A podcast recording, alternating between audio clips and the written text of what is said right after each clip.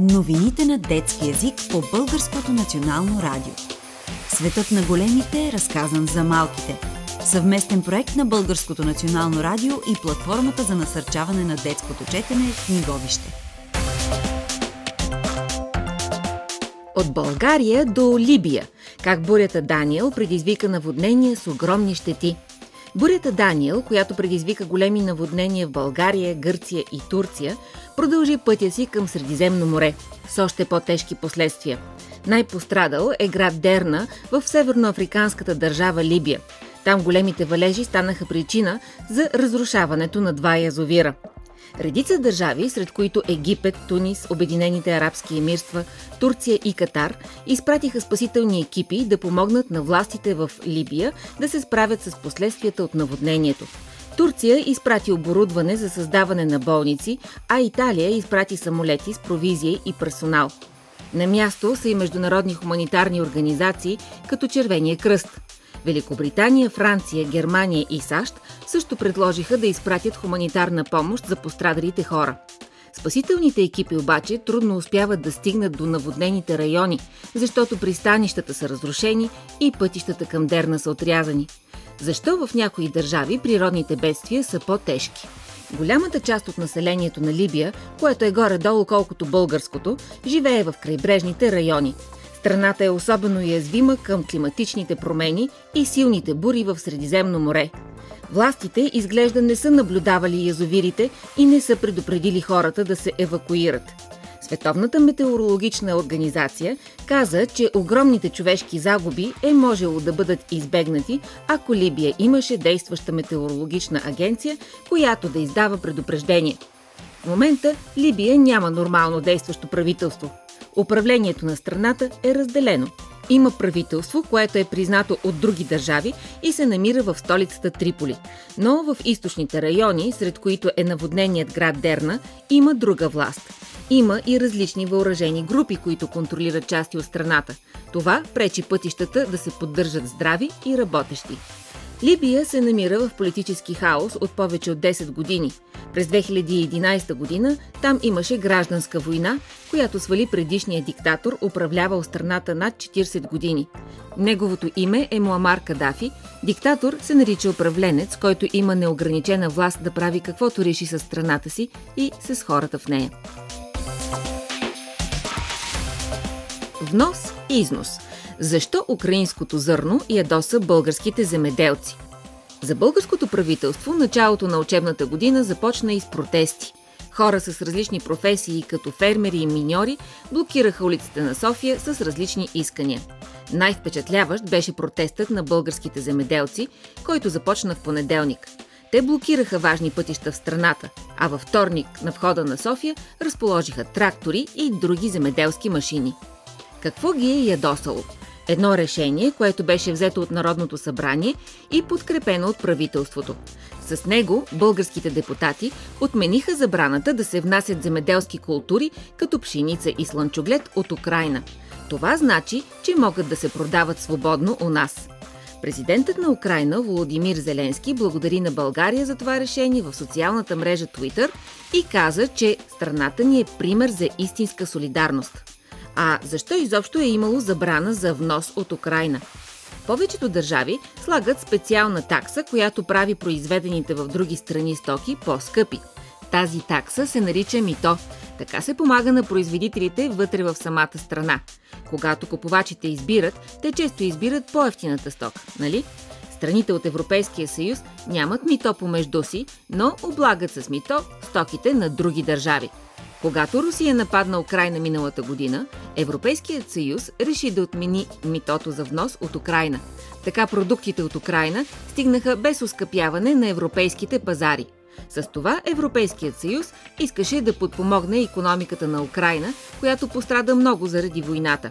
Това решение обаче не се хареса на някои държави. Пет от тях въведоха забрана на техните пазари да се внасят земеделски продукти от Украина – това бяха България, Румъния, Унгария, Полша и Словакия. Европейският съюз прие това, но като временна мярка, докато намери единен начин по който да разреши спора. България въведе временна забрана за внос на зърно, мляко, месо и други храни от Украина през април тази година. На 15 септември изтече срокът, в който трябваше да я вдигне. Но какво е това внасяне и изнасяне? И защо някои държави искат да го забранят? Както вече сме ти разказвали, световната економика се движи от търговията между държавите по света. Всяка страна произвежда едни стоки, а други си купува. Например, България е голям производител на зърно. Част от това зърно остава в България и се използва за производството на хляб или брашно. Но голяма част се изнася от страната ни и се продава на международните пазари.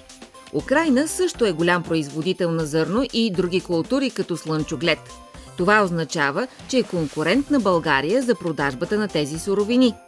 Цените на този тип продукти се влияят много от международните борси. Това означава, че се определят от търсенето и предлагането на пазарите. Например, когато започна войната в Украина, тези стоки поскъпнаха. Това означава, че миналата година производителите на зърно са продали стоката си за повече пари. Тази година обаче цената е паднала на половина – вероятно не всички земеделски производители са искали да продадат реколтата си на по-ниска цена.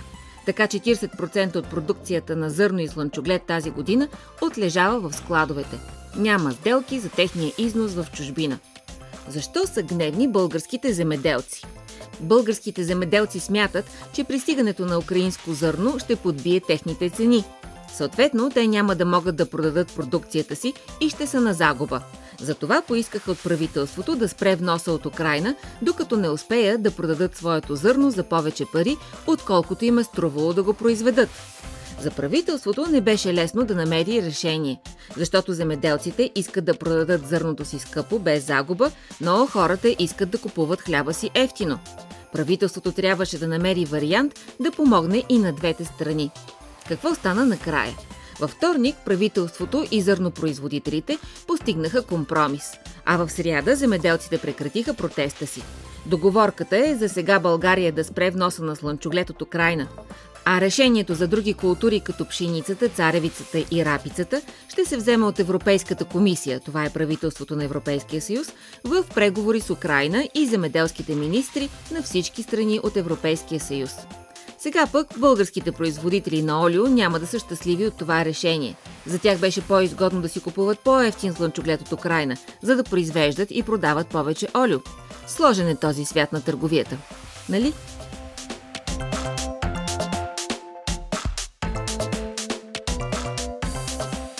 Днес искаме да разобличим една фалшива новина. Как в Мексико уж са намерили извънземни – през последните дни сигурно си чул, че в Конгреса на Мексико са показали две тела на извънземни. Съобщението се появи във всички медии, дори в новините на Българската национална телевизия. Там даже чухме изречението «Учените твърдят, че могат да докажат, че двете същества нямат човешко ДНК». Откриването на извънземен живот без съмнение би било едно от най-грандиозните събития в историята на човечеството. Защо тогава това не е водеща новина във всички емисии? Защо целият свят не говори само за това? Защото всички доказателства сочат, че става дума за измама. Преди няколко дни един мексикански журналист на име Хайме Малсан поисква да бъде изслушан от Конгреса на страната си. Там той показва две тела с странен вид и заявява под клетва, че това не са човешки същества и не са част от земната еволюция. Твърди също, че те са били изследвани в Националния автономен университет на Мексико. Там уж станало ясно, че 30% от тяхната ДНК не е човешка и че телата са на около 1000 години. Каква е истината? Веднага след обявяването на новината, учените от университета отрекоха твърденията на Маосан. Те казаха, че нито са участвали в събирането на мострата, която са изследвали, нито са извършвали ДНК тестове. Всъщност, изобщо не са виждали целите тела. Нещо повече, възрастта на подобни останки се определя с метод, наречен радиовъглеродно датиране. Само, че той може да се използва само за неща от нашата планета – на други планети атмосферата ще бъде по-различна от земната и резултатите от датирането ще бъдат съвсем други. Тоест няма как с него да се определи възрастта на предполагаемо извънземно. Още един факт увеличава съмненията в истинността на историята. Хайме Маосан вече е бил уличаван в такава измама. Всъщност той изобщо не е учен, а е журналист и уфолог. Уфолозите са хора, които наблюдават неидентифицирани летящи обекти, НЛО, и обикновенно вярват, че става дума за извънземни. Уфологията не е истинска наука и се основава по-скоро на вяра, отколкото на факти. През 2015 година Мао Сан обявил, че е открил извънземно. Бързо обаче станало ясно, че това са останки на човешко дете, починало преди много векове. През 2017 година пък заявил, че е намерил трупове на извънземни в Перу. Докладът на местната прокуратура показал, че това всъщност са кукли, покрити с хартия и лепило. Учените от Националния автономен университет на Мексико не се съмняват, че и сега става дума за фалшификация. Един от изследователите направо заявява – това са пълни глупости. А какво трябва да се направи, ако се докаже, че отново сме видели хартиени кукли? Или още по-лошо – манипулирани човешки останки? Първо, Хайме Маосан трябва да бъде наказан за измама, а също и за изнасянето на човешки тела от Перу и за тяхното оскверняване – най-важното за нас обаче е медиите да се извинят, че са разпространили фалшива новина, с която са подвели много хора.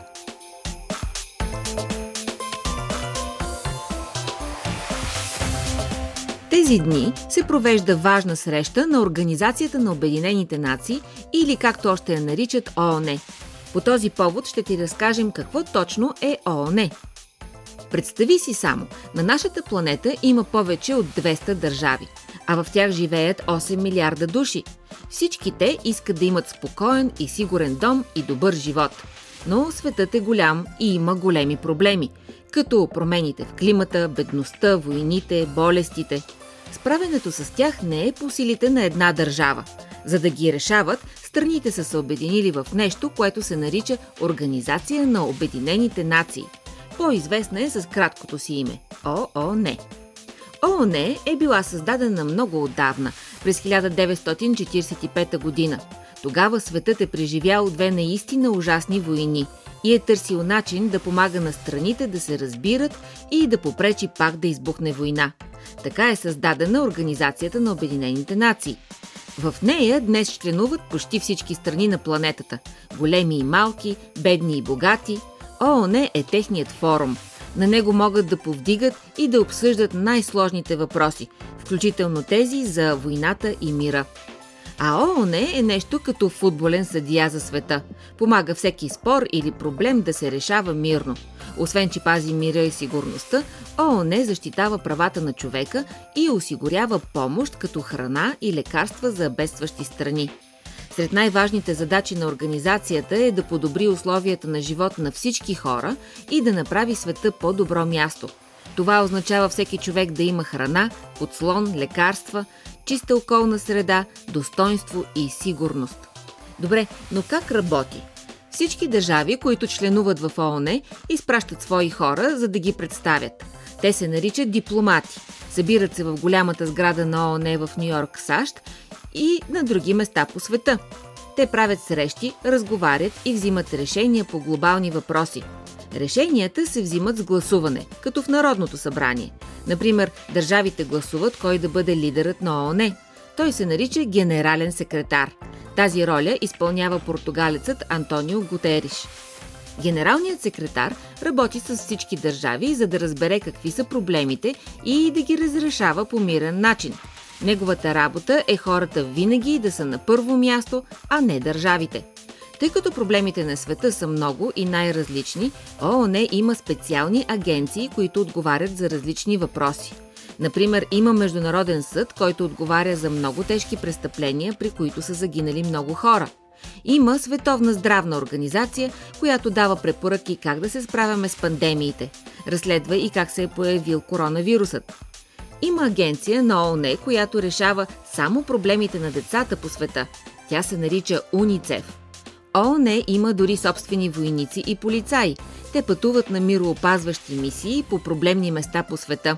В момента има такива мисии в Косово, в Кипър, в Конго и на други места. Войниците на ООН носят сини каски. По тях хората познават, че това не са войници от вражеска армия, а могат да им помогнат, ако са в беда. Например, те помагат на държави, пострадали от тежки земетресения, да изградят отново пътища и сгради. А какво прави ООН за децата? Най-важното е, че ООН е създала един документ, който се нарича Конвенция на ООН за правата на детето. Той посочва неща, които всяко дете трябва да има или да може да прави. Например, всяко дете има право да живее, да расте, да учи и да се чува гласът му. ООН има още много работа, за да постигне целите си, но държавите продължават да се опитват и да работят заедно.